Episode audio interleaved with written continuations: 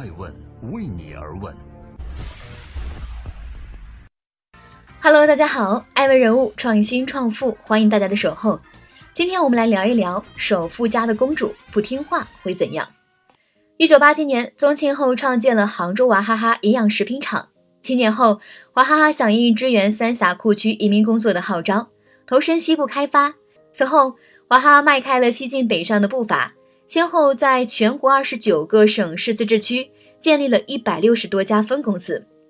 一九八九年，当初为了到农村创业而卖了手表和自行车的刘永浩，已经靠着种植养殖的生意赚了一千万元，并在日后以滚雪球的速度创出了中国最大的本土饲料企业集团——希望集团。那一年，杨国强还是个已经当了十几年在工地戴着头盔的建筑包工头，他又黑又瘦，身上的西装好像总是偏大了一码。三年后，他开始发展顺德碧桂园楼盘。一九八二年出生的宗馥莉，只比娃哈哈早诞生了五年。宗馥莉上小学时，娃哈哈正处于发展期，父母忙于工作，放学后他只能自己背着书包到公司食堂吃饭，在几个集体宿舍间跑来跑去。一九九六年，十四岁的宗馥莉远赴海外求学。相同时期有着相似经历的，还有一九八零年出生的新希望集团公主刘畅，以及一九八一年出生的碧桂园公主杨惠妍。斗转星移，商界演绎的传说不断经历着更新换代。长江后浪拍前浪是必然趋势。那些缔造了一个又一个企业帝国的一把手们都相继退休，不能免俗。中国的企业家们仍然倾向于选择子承父业，几大家族也都陆续进入了二点零时代。欢迎继续聆听《守候爱问人物》，爱问人物创新创富，不是温室花的公主。富二代其实没那么好当，尤其是这种超级富二代。家族企业中对于接班人的栽培与要求大多是极其严格的，即使是对于这些温室里的公主来说，因为他们不仅要尽可能的学习大量关于企业经营的理论知识，还要尽早的参与到社会实践中，丰富完备经验，以更好的为接受庞大的商业帝国而做准备。二零零四年，从美国洛杉矶佩珀代因大学毕业的宗馥莉，刚一参加完毕业典礼，就立刻回国，在宗庆后的支持下，直接参与企业管理。由于其事必躬亲的作风像极了父亲宗庆后，所以公司的人们都称呼他为小宗总，也有人戏称其为公主。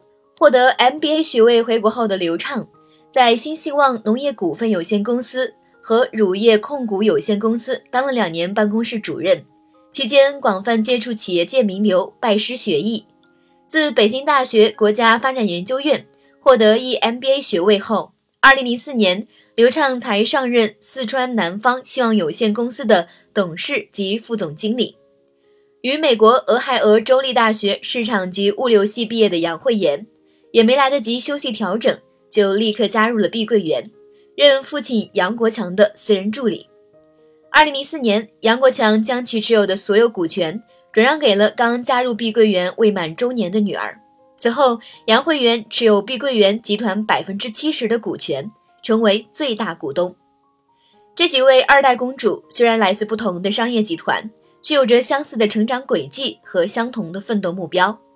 在同龄女生。或是其他富二代们乐于玩乐、享受的花一样的年纪，巾帼不让须眉的他们四处奔波求学，以应对承担起整个企业的重任。二零零六年，胡润首次发布女富豪榜，年仅二十六岁的刘畅以当时的二十五亿元身家，成为中国最年轻女富豪，排名第九。二零零七年四月，碧桂园在香港上市当日，杨惠妍的个人身家逼近七百亿港元。十一月，杨惠妍以一千二百一十一点五亿人民币，折合为一百六十亿美元，登顶福布斯中国富豪榜，成为中国首富。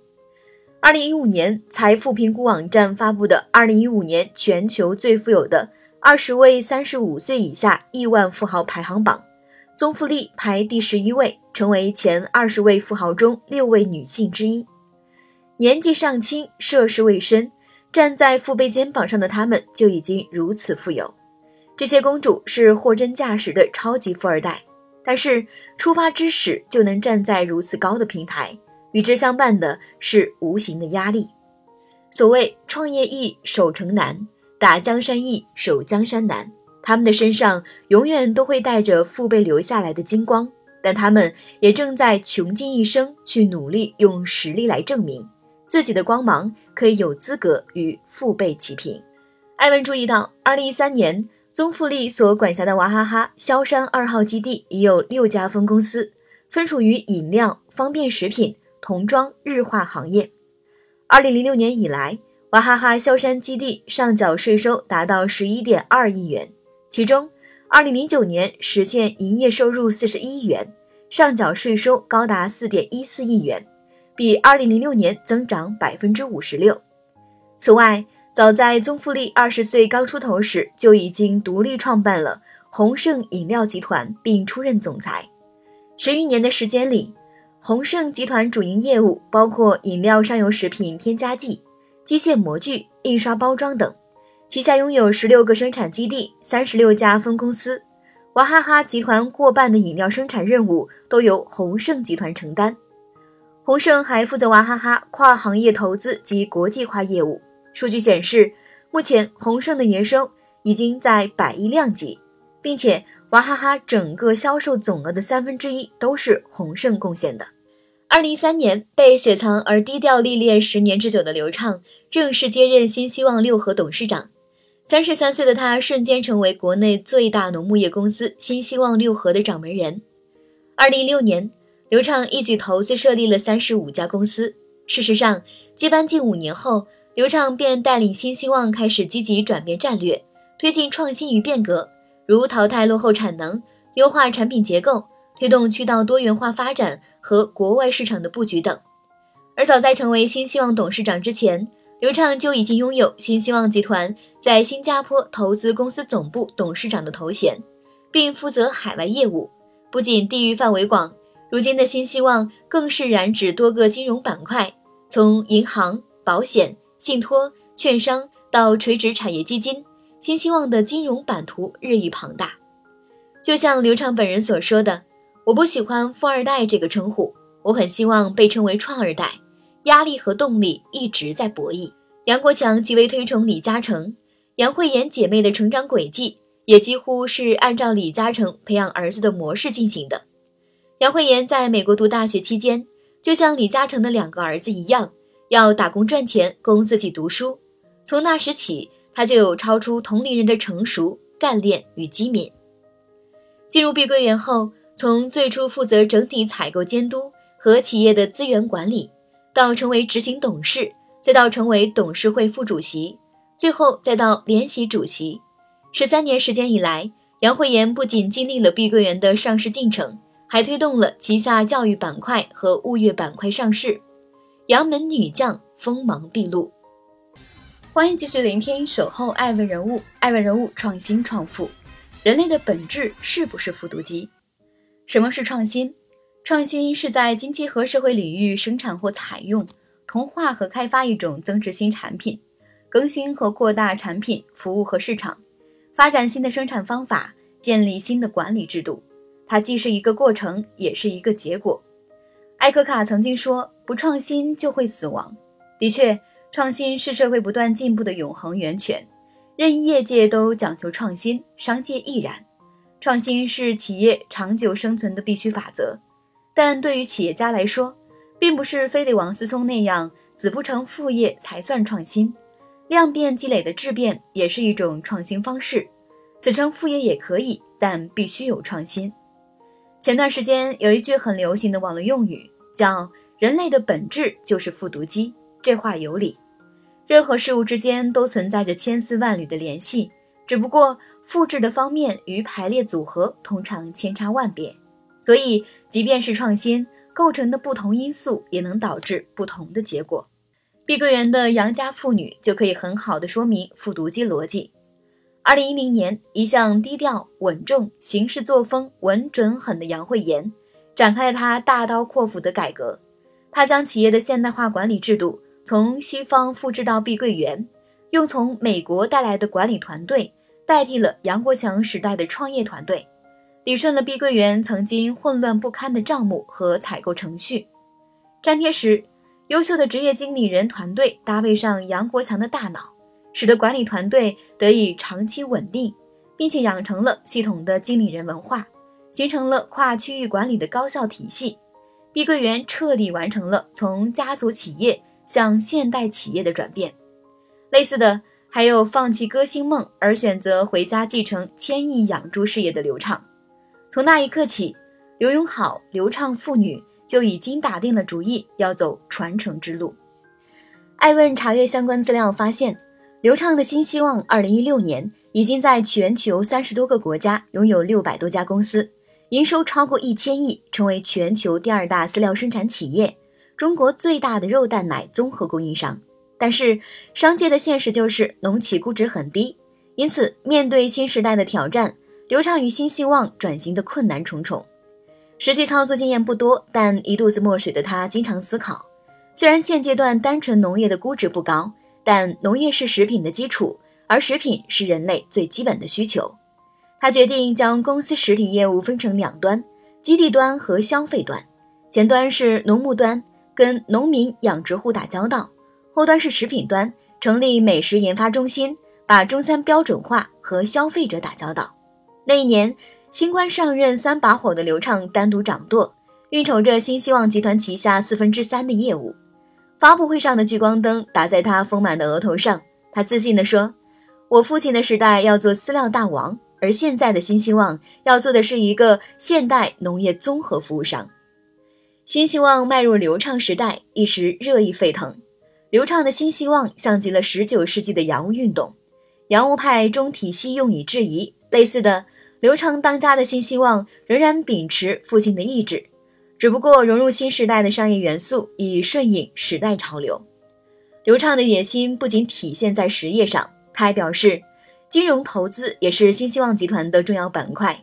通过参与金融与投资，我们学会了如何做金融，也理解了金融对实业的意义。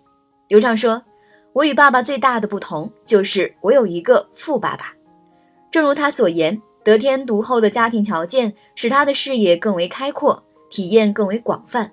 这是商圈每一个公主与生俱来的天时地利，是富二代的先天优势。但同时，也是创二代的双刃剑，既要传承，又不能墨守成规；既要创新，又不能逐末忘本。与以传承为主、创新为辅的流畅不同，宗馥莉对娃哈哈的改革几乎动摇了宗庆后曾经立下的所有 flag。宗庆后曾说：“娃哈哈一直坚持主业，不负债，不追求过分扩张，是另外一种意义上的慢即是快。”他的这一保守战略，在上一个十年众多企业出现流动性危机时，优势倍显。事实上，宗庆后对娃哈哈的每一步塑造，都成为今日娃哈哈之基石。一九八八年，独立自主研发出娃哈哈营养液，完成原始积累。一九九一年，兼并国营老厂，实现规模化经营。一九九六年，与达能合资引进外资，为己所用。二零零五年，推出营养快线，累计产值逾千亿。再到瓶装水，宗庆后的每一步都踏在时代的节点上。但宗馥莉深知，时代变了，环境变了，消费者也变了。一九八七年，宗庆后成立公司之初，地名为娃哈哈，原因有三：一是好读好记，小孩子容易接受；二是他能形象地表现出小孩子得到娃哈哈之后开心喜悦之情，乐观积极。三是有一首广为流传的儿歌，叫《娃哈哈》，方便品牌传播。与之相应的，宗庆后掌舵下的娃哈哈，从品牌到标识再到包装，都洋溢着一片喜庆和欢快，价格也是非常亲民。二零一六年七月，不想当娃哈哈公主的宗馥莉与鸿升饮料集团推出一款自己代言、以自己名字命名的产品 “Kelly One” 果蔬果汁饮料，定制是 Kelly One 的一大亮点。用户可以在 Kelly One 微信公众号自行选择用哪些果蔬搭配出一款饮料，也可以直接选择搭配好的成品，通过网络下单，最快可以选择在次日收到果蔬汁。相比较于先前的娃哈哈，这是一款针对健康生活的高端饮料，价格也高至二十八元到四十八元不等。可以说，无论从品牌的辨识度还是生产模式，Kelly One 从品牌到包装再到营销模式。看不出一点娃哈哈从前的影子。二零一六年，宗馥莉的 Kelly One 果树枝系列斩获 Idea 设计大奖。二零一七年，接连斩获包装设计奖、IF 德国工业设计奖、红点奖，收获国际最高奖项的认可。除了迥异的商品风格，父女二人的经营理念也是相差甚远。就资本市场来说，上市还是不上市，父女二人的观点可谓大相径庭。老一辈的中国企业家有一部分不屑于上市，他们大多认为。自己有足够的流动资金，根本没有必要去做上市这种圈钱的行为。曾经的宗庆后也是阵营中的一员，因此百分之百宗庆后的娃哈哈一直打着不差钱、不上市的标签。如今已经三十多岁的娃哈哈已不再是宗庆后一人主导的企业了，他更多的有了宗馥莉的影子。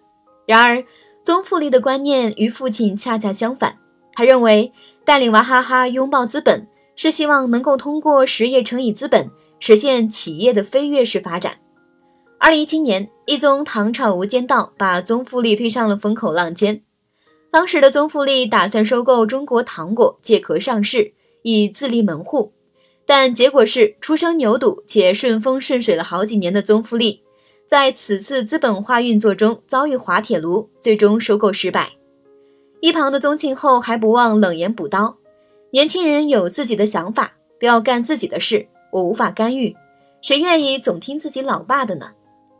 宗馥莉是宗庆后的独生女，作为娃哈哈集团唯一的公主，八零后的年纪加上西方教育，面容酷似的父女两代人，实际上有着迥然不同的性格与天壤之别的身世与成长环境。但是就本质而言，宗庆后与宗馥莉父女俩又出奇的一致。都很谨慎，都很强势，都是工作狂，都很执着。二零一九年五月二十七日，宗馥莉在回答媒体关于娃哈哈上市问题时表示：“娃哈哈上市是一个非常正常的举动，未来肯定还是要和资本市场相结合的，每个公司都会这么走。”可见，宗馥莉带领娃哈哈上市的征程还未终止。爱问。是我们看商业世界最真实的眼睛，记录时代人物，传播创新精神，探索创富法则。